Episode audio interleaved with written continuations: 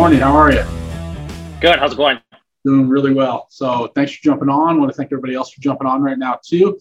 Uh, so today we're talking about pricing listings. We're talking about how to price it correctly. So right now, Geoff, we know we're, we're in a little bit of a shifting market. We know that for the last um, couple of years, year and a half, two years, maybe a little bit longer, we could price it at kind of whatever it would sell. If it was in the realm of possibility, it was going to get offers, multiple offers, potentially even over asking price. Even the houses in super poor condition, they were everything was selling. Would you agree with that?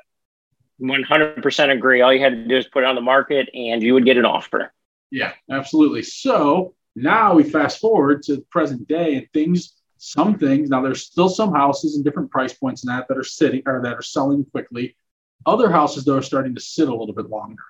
So, what we want to dive into today is really pricing a home correctly, the importance of pricing a home correctly. And then in future sessions here next week or the following week, we're going to talk about price adjustments. So, with pricing a home correctly, Geoff, do you want to dive into kind of like what are the four things we focus on to be able to pull a price together to price it correctly?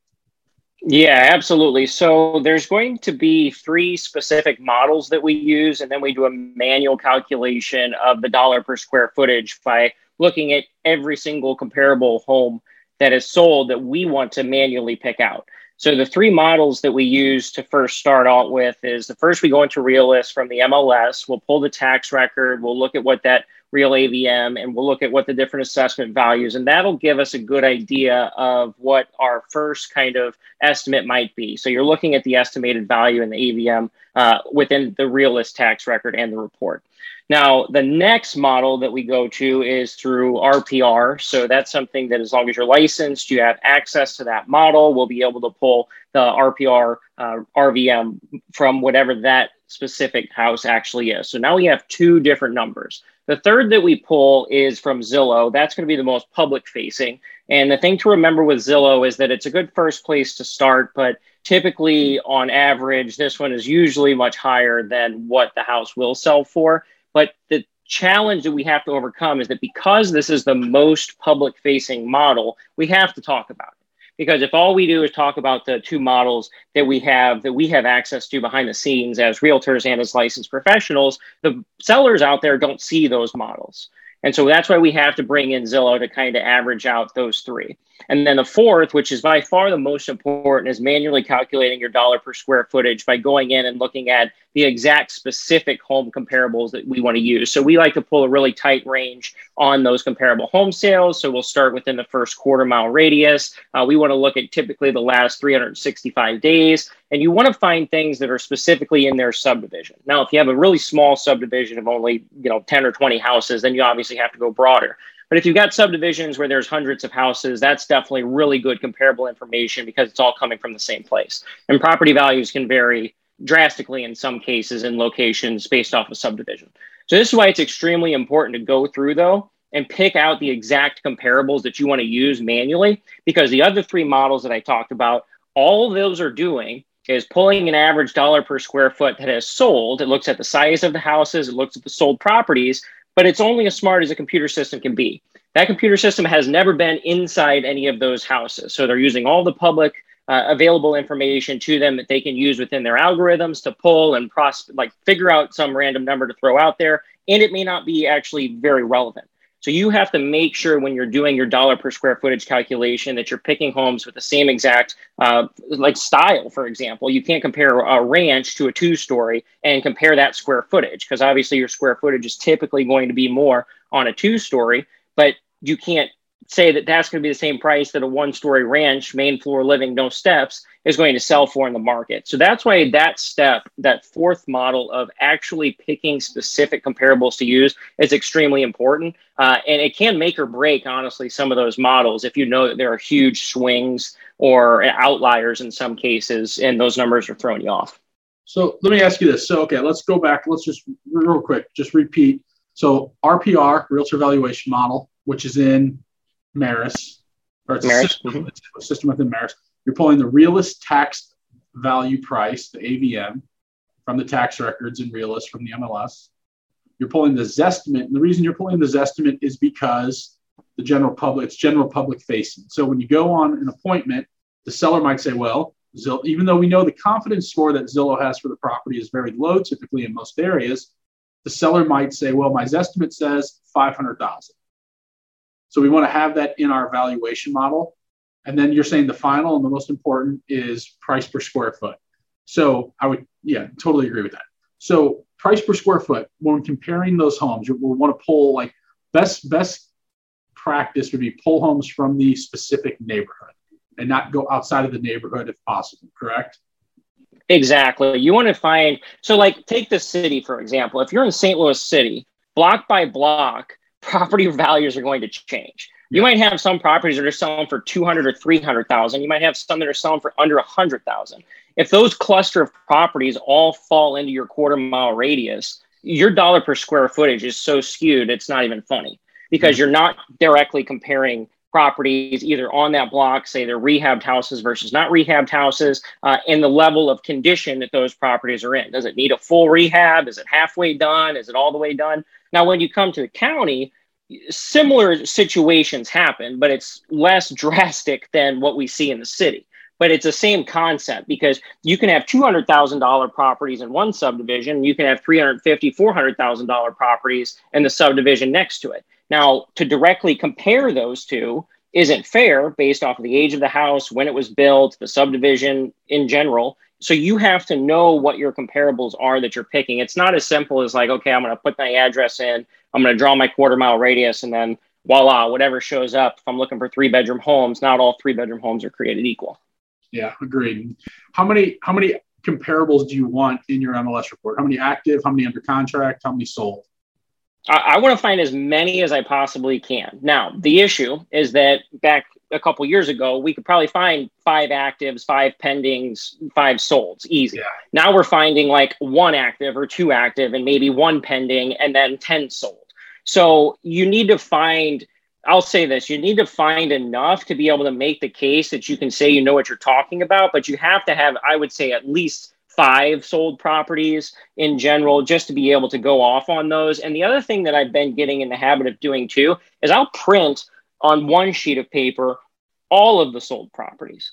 Because if the neighbor says, well, what about my neighbor's house down the street? That little do they know was a two bedroom and or a, a two story and their house is a ranch. That one sold for X price. Or worst case scenario, they're a two story and theirs is a, the neighbor's is a ranch and the neighbor's house sold for more then we can have that conversation because if all you do is only print off like your super narrow scope of everything that's a match and then and the person that you're on the appointment with brings up a house that you're not familiar with it doesn't make you look very educated on the market. So that's the one thing i've learned and picked up on is because i made that mistake many times that i only bring properties that matched exactly what it was that was directly comparable to theirs and then i'd get caught off guard because i wouldn't know exactly what house that they were talking about now, when you print everything, you can go through and you can say, okay, well, the neighbor's house, yeah, they might have listed for 400,000, but they actually only closed for 350. Now you're swinging the tide of the conversation back to you being an expert and knowing your market and knowing that area really well. So that would be the one thing to do is print everything that shows up first off in the last 365 days, have that kind of in your back pocket for when that conversation happens. It might not happen on the appointment, which if it doesn't, no big deal. But if it does, have that. And then when you're prepared to present your information, I would definitely try to find like at least five good comparable properties. And if you can't find five and you have to stretch it a little bit, feel free to stretch it a little bit. Like there's nothing that says you have to have this certain amount of number of houses to match. However, you can't walk in there with one comparable property and say, this is what we're going to list your house for. That doesn't work either. So right. you need some kind of sliding scale and range. So I, I would say you never want to go in with less than call it three or four. But if you've got five, six, seven, you're in great shape. Uh, if you've got more, awesome. But just make sure that you're not sitting there going through uh, 10 houses that don't that aren't relevant right it doesn't make yeah. sense to have 10 and have five of them be irrelevant so yeah. in that case don't bring stuff that's not going to help you so that's yeah, I find best practice is five active, five under contract, five sold. And and if you get more than that, it starts to get too. It's just too much. It's too much data. To your point, having knowing everything about that subdivision is very important. Knowing about all the past sales in the last year, even going back a little bit further, very important. and they don't have to be on your comparable report, but you have to have them and be knowledgeable about them in case the seller brings it up. So we did have a question, but he said, thanks for answering. It says, what do you do if you don't have five comparable properties to share with the seller? So, so you did answer. It's just you need to find as many as possible. Yeah. Now the other thing to do. So, say you're in an area that might be like. Sometimes this happens in rural areas, but there's yeah. also a bad example. But what I would do if you can't find five, instead of a quarter mile radius, you can try to broaden things to a half mile radius. And then instead of 365 days, you can go back, maybe go back a year and a half, or maybe mm-hmm. go back two years if you're trying to focus in on a specific subdivision. Like it, it's all in relation to how many houses are directly comparable, like based off the subdivision and based off that area. So if you don't have five, broaden the search to half mile and then figure out if you need to go back a little bit further. Now, if you go back two years and you find a property that's sold, and we know home prices have gone up 20 plus percent over the last two years, you need to be able to have that conversation because a, a $300,000 house that sold two years ago could be a $350,000, $360,000 house today. Good point. Yeah. So be aware of that. If you're going back beyond six months or a year, pricing could look a little bit different today than it did back then. And another thing I see a common mistake a lot of agents make is that with their comparable report, they'll add in things like if there was a foreclosure in the neighborhood. So they're going to put that foreclosure that was in terrible shape. You know, it was just in awful shape, needed all new flooring, needed holes in the walls, the appliances were gone. You know, it just smelled terrible, needs a ton of work. That totally skews your price per square foot. So that's something to keep in mind too when you're doing these pricing comparables you need to really compare apples to apples type properties, similar condition. Um, don't throw a foreclosure in there that might have sold for $75,000 less, but needed $75,000 in updates, because that's going to totally throw off your numbers. And what's going to happen is your price per square foot is going to be significantly lower than what it should be. Your price is going to be way off. And that's when people get into that challenge too. When we do the average of the RPR, the AVM, the Zestimate, and the price per square foot, the price per square foot can be so far skewed from those other numbers because they threw that in. So talk about that for a minute because what we do is we average, we take those four numbers, basically add them all, divide them by four, and that gives us an average of where the house in updated condition should be priced, correct? That's exactly right. And what I'll say the most important thing in this case is don't be afraid to strike out your outliers. So if you have something that looks so totally left field that's drastically different from everything else, you need to strike it, you need to get rid of it because that'll make your data and everything that you're using for your calculations much more accurate, much more relevant. So this also applies to the models too, because if you have a model that's $120,000 different, higher or lower, right? Like that's an outlier. There's there's three models that are somewhat close together, but you've got one crazy outlier. Like you can strike that outlier, and maybe then you only average three of those models together. Make sure that you're still presenting it, and you're saying, okay, this is what this model shows. This is why it's an outlier. We're not going to include it in our in our calculation. Then you can actually have a much more accurate number. So it's just as important to take things out than it is to include certain things if that information is wrong and it doesn't help you and it throws off your numbers. Yeah, great point. And so, what do you do in that situation if you have, let's just say your price per square foot is significantly different than your other three models? So, price per square foot, yeah. 75 grand off, some crazy number, 100 grand off. What, what do you do in that situation? Yes, so that's a very good point because we see this a lot in new construction. Uh, new construction is very new. So these models aren't always very accurate whenever it comes to the one year old house versus the 30 year old house versus the 60 year old house. Like typically, it's not taking into account the age of these houses, it's going by square footage and what it sold for. So that's where you have to take into the external factors that are influencing the actual price of that specific house. And you have to be able to make changes on the fly. And whenever you get to the property, it could be as simple as getting to the property and you know that that property has just been rehabbed and it's the first rehabbed on the subdivision. Like you have to know that you're not comparing apples to apples. You're going to use everything else as a baseline. And whenever you talk to the seller about what you should list it for, then you have to tell the seller, we're testing the market. And you have to be confident in your delivery of that, that we are testing the market. Market's either going to accept the price or reject the price. And you're going to do your best to test it. Yeah. Now, th- that's not always what some sellers want to hear. However, if you can make the case for why these numbers may not actually be relevant to their specific house, they will trust you. That's going to build trust, that's going to build confidence, and you're going to get the listing because you're going to be able to have these conversations much more on a higher level than somebody that walks in and says, Hey, here's five properties that sold around you. This is the dollar per square footage. This is what we should list it for. So if you can go deeper into why these numbers are relevant or why they aren't relevant in some cases, that's just as important. What I will say though is like don't go so far deep into the weeds about every single little detail about every single property because the longer that you drag that conversation out, the more likely you are to lose them. Agreed. So I think it's so what I always teach too, it's super important to know everything about the properties. You should know everything backward and forward about those properties. And like we use a service called Cloud CMA, our team does, where when you guys go on the appointments, you're able to show them the interior photos, everything like that. That should be like 15 to 20 seconds on each of those properties. Short, sweet description about it. You should know everything about the property. In the event they start asking more questions about it, you can speak intelligently about it. That's why I always recommend too to preview active comparables. Because if that's an important thing, if you have active comparables and you go preview them and you know everything about those homes, when you're sitting in the kitchen table now, you can say, okay, I've been in this property. It's got this, this, this, this, this. I've been in this property. It's got this, this, this, this, this. I've been in this property. It's got this. That's sending a signal to the seller that, hey, this guy's a market expert. He knows my neighborhood.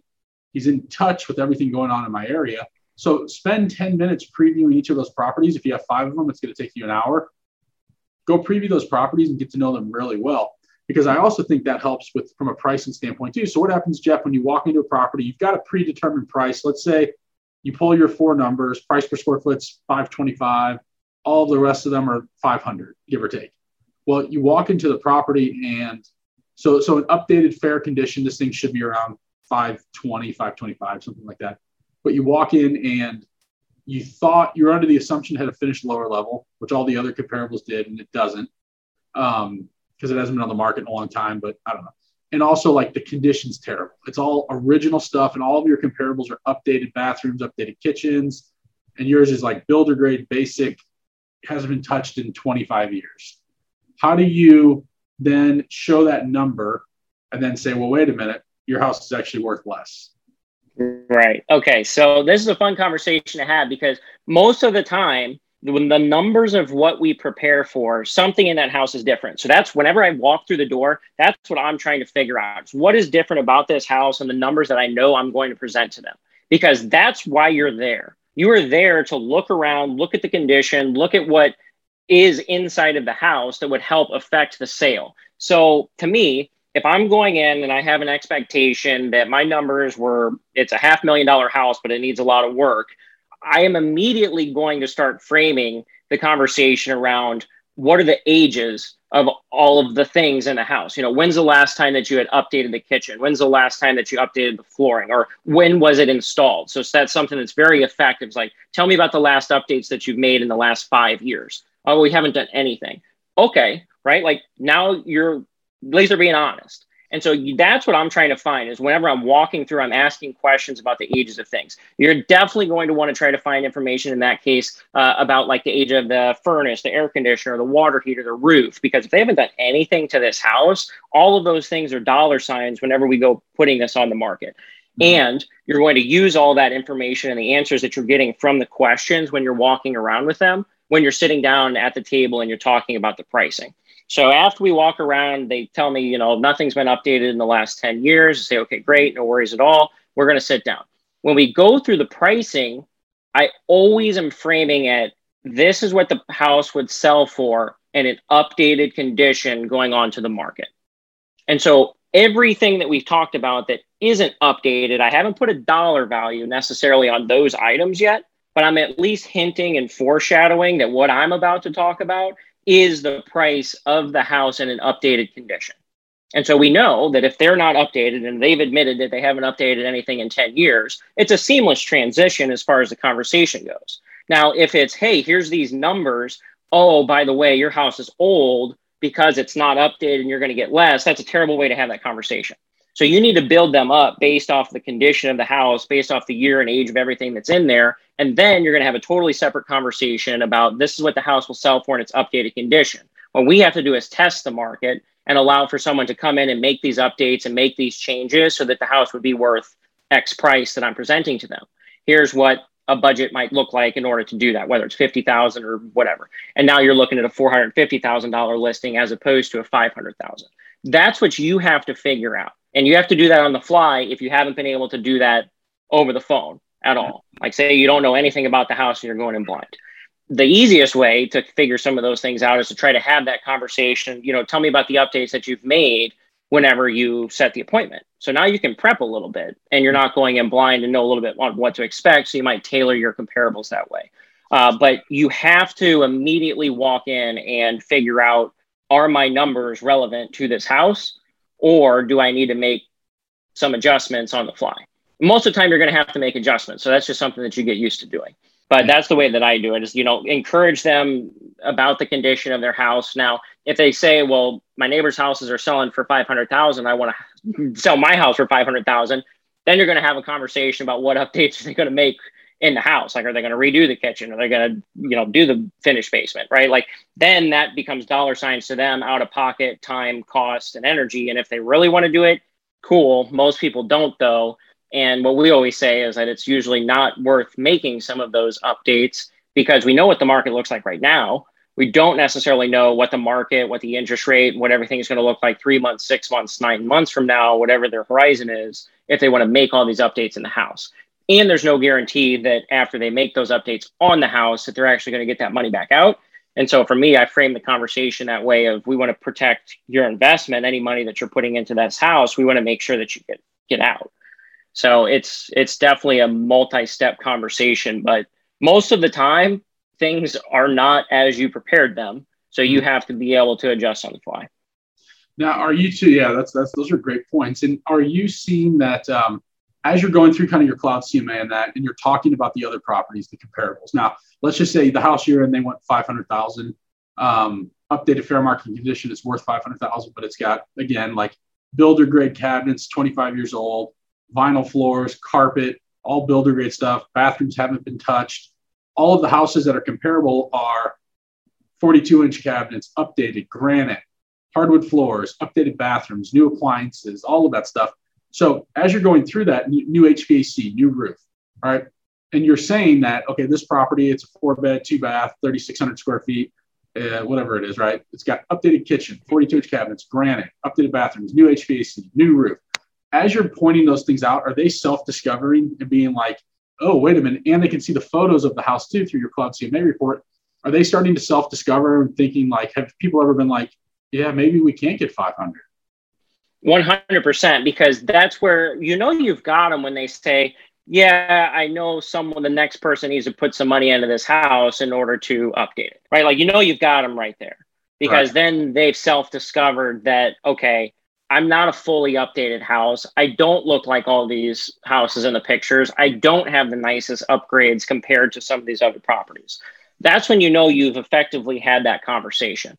It's when they say well you know my house is worth whatever the price is still that you didn't get them like you didn't do something in there to convince them that their condition is different than the comparables. And so whether that's going through and breaking down step by step like you said talking about size of cabinets talking about um, talking about it room by room like talk about the kitchen talk about the flooring talk about um, the systems. Like you got to break those things down for them to self-discover. Uh, but most reasonable people do and that's the nice thing is that as long as you're presenting the facts and you're presenting the data uh, the convincing is through that.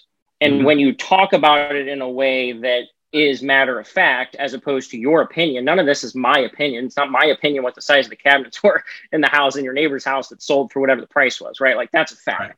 yeah. And so that's what you want to that's what you want to focus on is these are the facts this is what the market accepted and at the end of the day it's all about testing the price anyway so that's where you go with it. You have to test the price. We'll, we'll know within the first week if the market's accepting that price or rejecting that price based off the number of showings that we have on your property. And mm-hmm. then you go from there.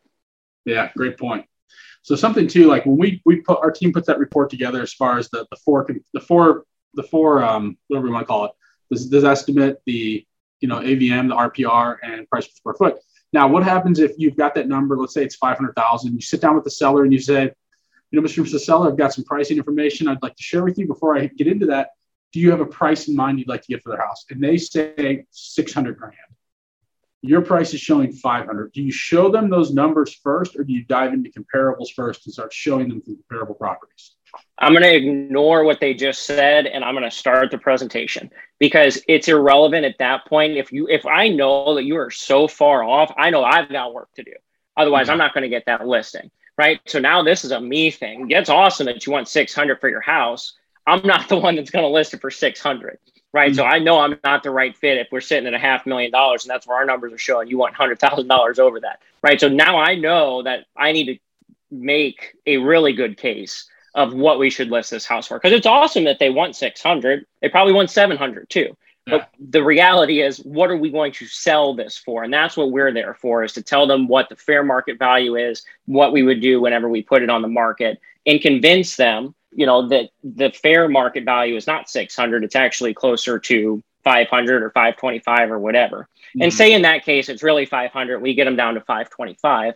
Then I'm going to say, you know, we still have to test the market at this price. That would be the highest price that a home in your neighborhood and subdivision has sold for. So we are testing the highest limit of what anything has ever sold for in your neighborhood. Are you okay with that?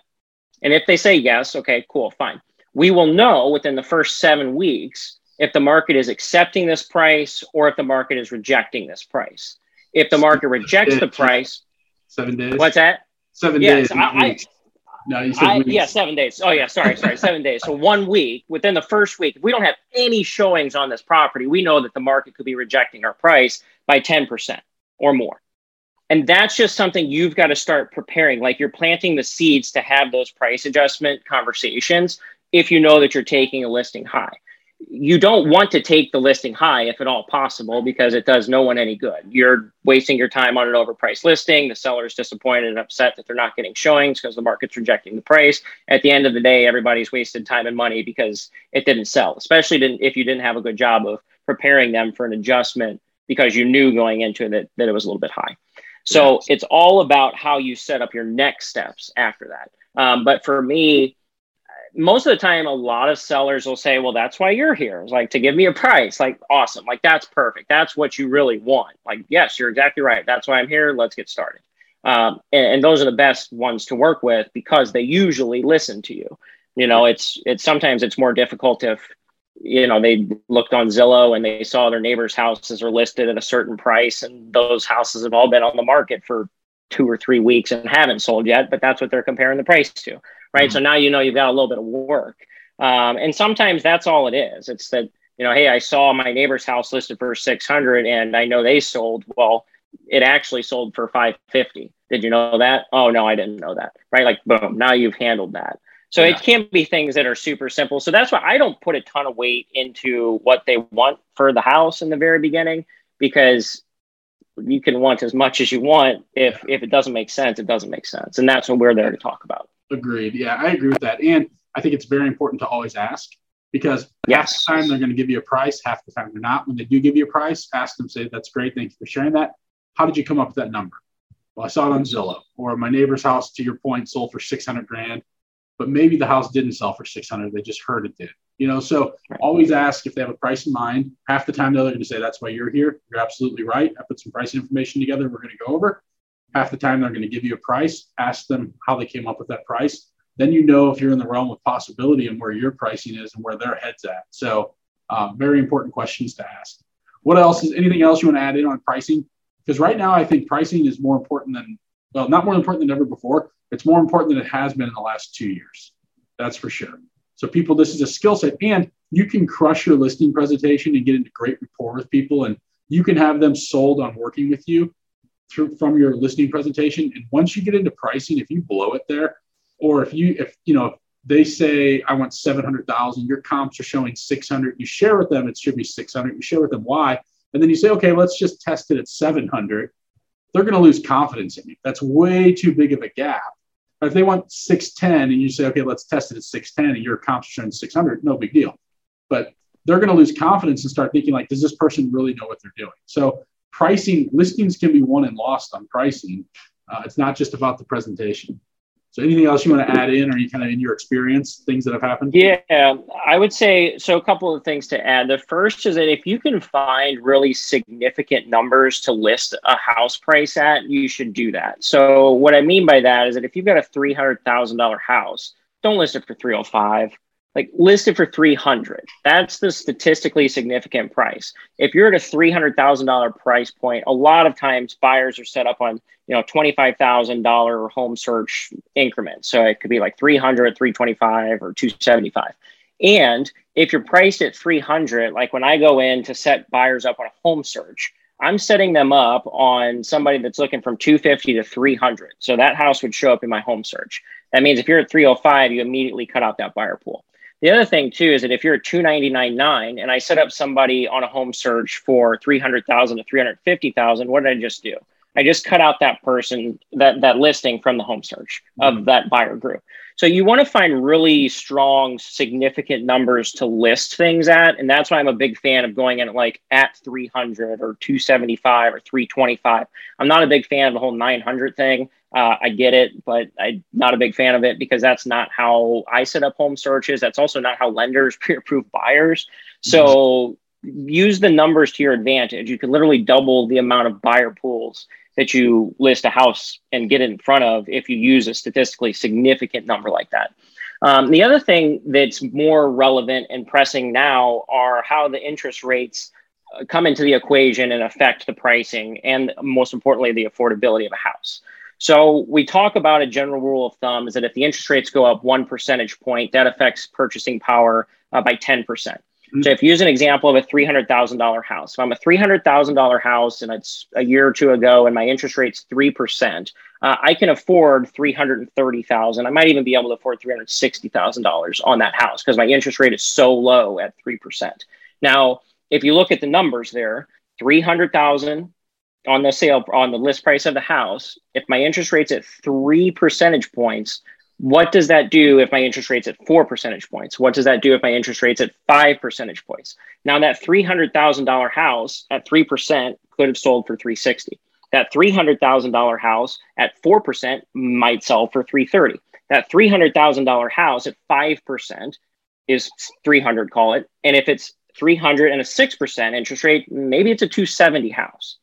Like that's a broad range based off of what the interest rates are and the affordability are of buyers. What are we using comparables at?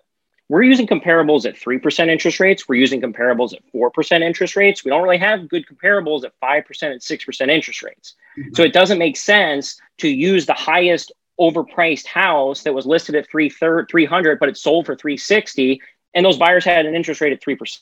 Like that doesn't make sense when everybody's interest rate is double that right yeah. now because right. that's a 40 that, that's a that's a huge swing as far as affordability goes and you're talking 10% or 20% so that's one key thing that i've been looking at is that if i see something that's sold or listed for 300 but it's sold for 360 it doesn't necessarily mean that i should use comparables at 360 because your interest rates were drastically different at that point in time and your buyers could afford more and have literally the exact same monthly payment mm-hmm. so that's one thing I'm dealing with on my end. I don't have a huge, really good answer to how to figure out those numbers mm-hmm. easily, but it's something that you need to consider is that if you're using prices of homes that sold and it was $60,000 over a listing price, you can't tee your buyers and you can't tee your sellers up to say, okay, we're going to go get you 10 offers on the table and we're going to go get you $50,000 over because that's what your neighbor did last year. And that's something that you have to have really strong conversations on because now it's like we have two offers on the table and it's $5,000 over. And that's still a good offer. You need to accept it. It's the, we don't play the waiting game of well, should we wait and try to get more offers on the table? Because more, most of the time, in my experience, the first offers on the table and the first showings that get in there, those are the most serious and those are the most motivated buyers. So when it comes to pricing the house, what those people are offering, chances are is what you're going to get. So that's something that we're dealing with like actively right now. Uh, that is definitely different than the last year or two.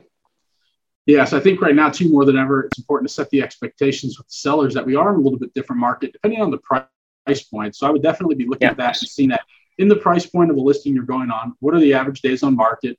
What are the list to sale price ratios? Is the average, like if you're at a million dollar home, the days on market might be 60. Who knows, right? So Not every right. price point is a strong seller's market. So that, those are important things to look at. Like real estate's very local. You need to look at the, the price ranges of the listings you're going on and looking at the data specific to that, not the whole MLS or the whole broad market in a sense. So I think there are a lot of things like that that are very important that will really help you in pricing. Um, but I think overall, from what Geoff shared today, that gives you a general idea of just using that four model works really well to give you a basic idea. And typically, in our experience, that number that you get when you average those four um, numbers out is going to get you within one to two percent of the sale price. So it's 500 grand, it's going to get you within 490 or 510, plus or minus one to two percent, typically if the house is in up, updated fair market condition. So I'd say the takeaways from this are knowing the numbers to pull, being able to compare apples to apples on your comparables, no more than five of each in each category, five active, five under contract, five sold. You know everything about those properties backward and forward. Know everything about the subdivision as well. Although it might be in the not not be in the comparables that you're showing, you should still have a separate report for two stories, for you know story and a halfs, for foreclosures, things like that, so that if the, if the conversation does come up from the seller, you're going to be able to speak intelligently about it. Anything else to add in before we kind of wrap up, Geoff? No, I, I think those are all extremely important important places to start. Uh, and the reality is, you'll get better at it the more houses that you see, and that's why it's extremely important to go see properties and then wait 30 days later to see what it actually sells for. Or if the property that you went to go see in preview is still on the market 30 days later, you're going to know that that property is overpriced. And that's one thing that helped me tremendously in the very beginning. And that's what I would do on the weekends. I would go preview 10 houses just around my area, around my neighborhood, and I would go look at them. I'd just write them down on a list. I would keep track of them. I'd say, oh, I've been in that property. I knew what it looked like. I knew what it listed for, and then I would know what it sell- sold for. And that's how I learned the market around me. And mm that's the key thing in the very beginning. You need to go look at as many houses and properties as you possibly can in order to get in a good idea of what they're going to sell for. Um, and the only person that's going to benefit from that is you. And it's going to make all of your conversations a million times easier with sellers, especially the ones that are around your area when you go on appointments and you can say, Yep, I've been in that house. It looked like XYZ and it sold for XYZ. So yeah. go preview houses. Definitely that helped a ton in the very beginning. So go preview 10 houses this weekend. Yep, there you go. Great point. Yeah, great tip. All right, my man. Well, I appreciate you being on. There's no other questions popping in, so we'll cool. wrap it up here. But thank you so much for being on. There's a lot of great information. We appreciate it.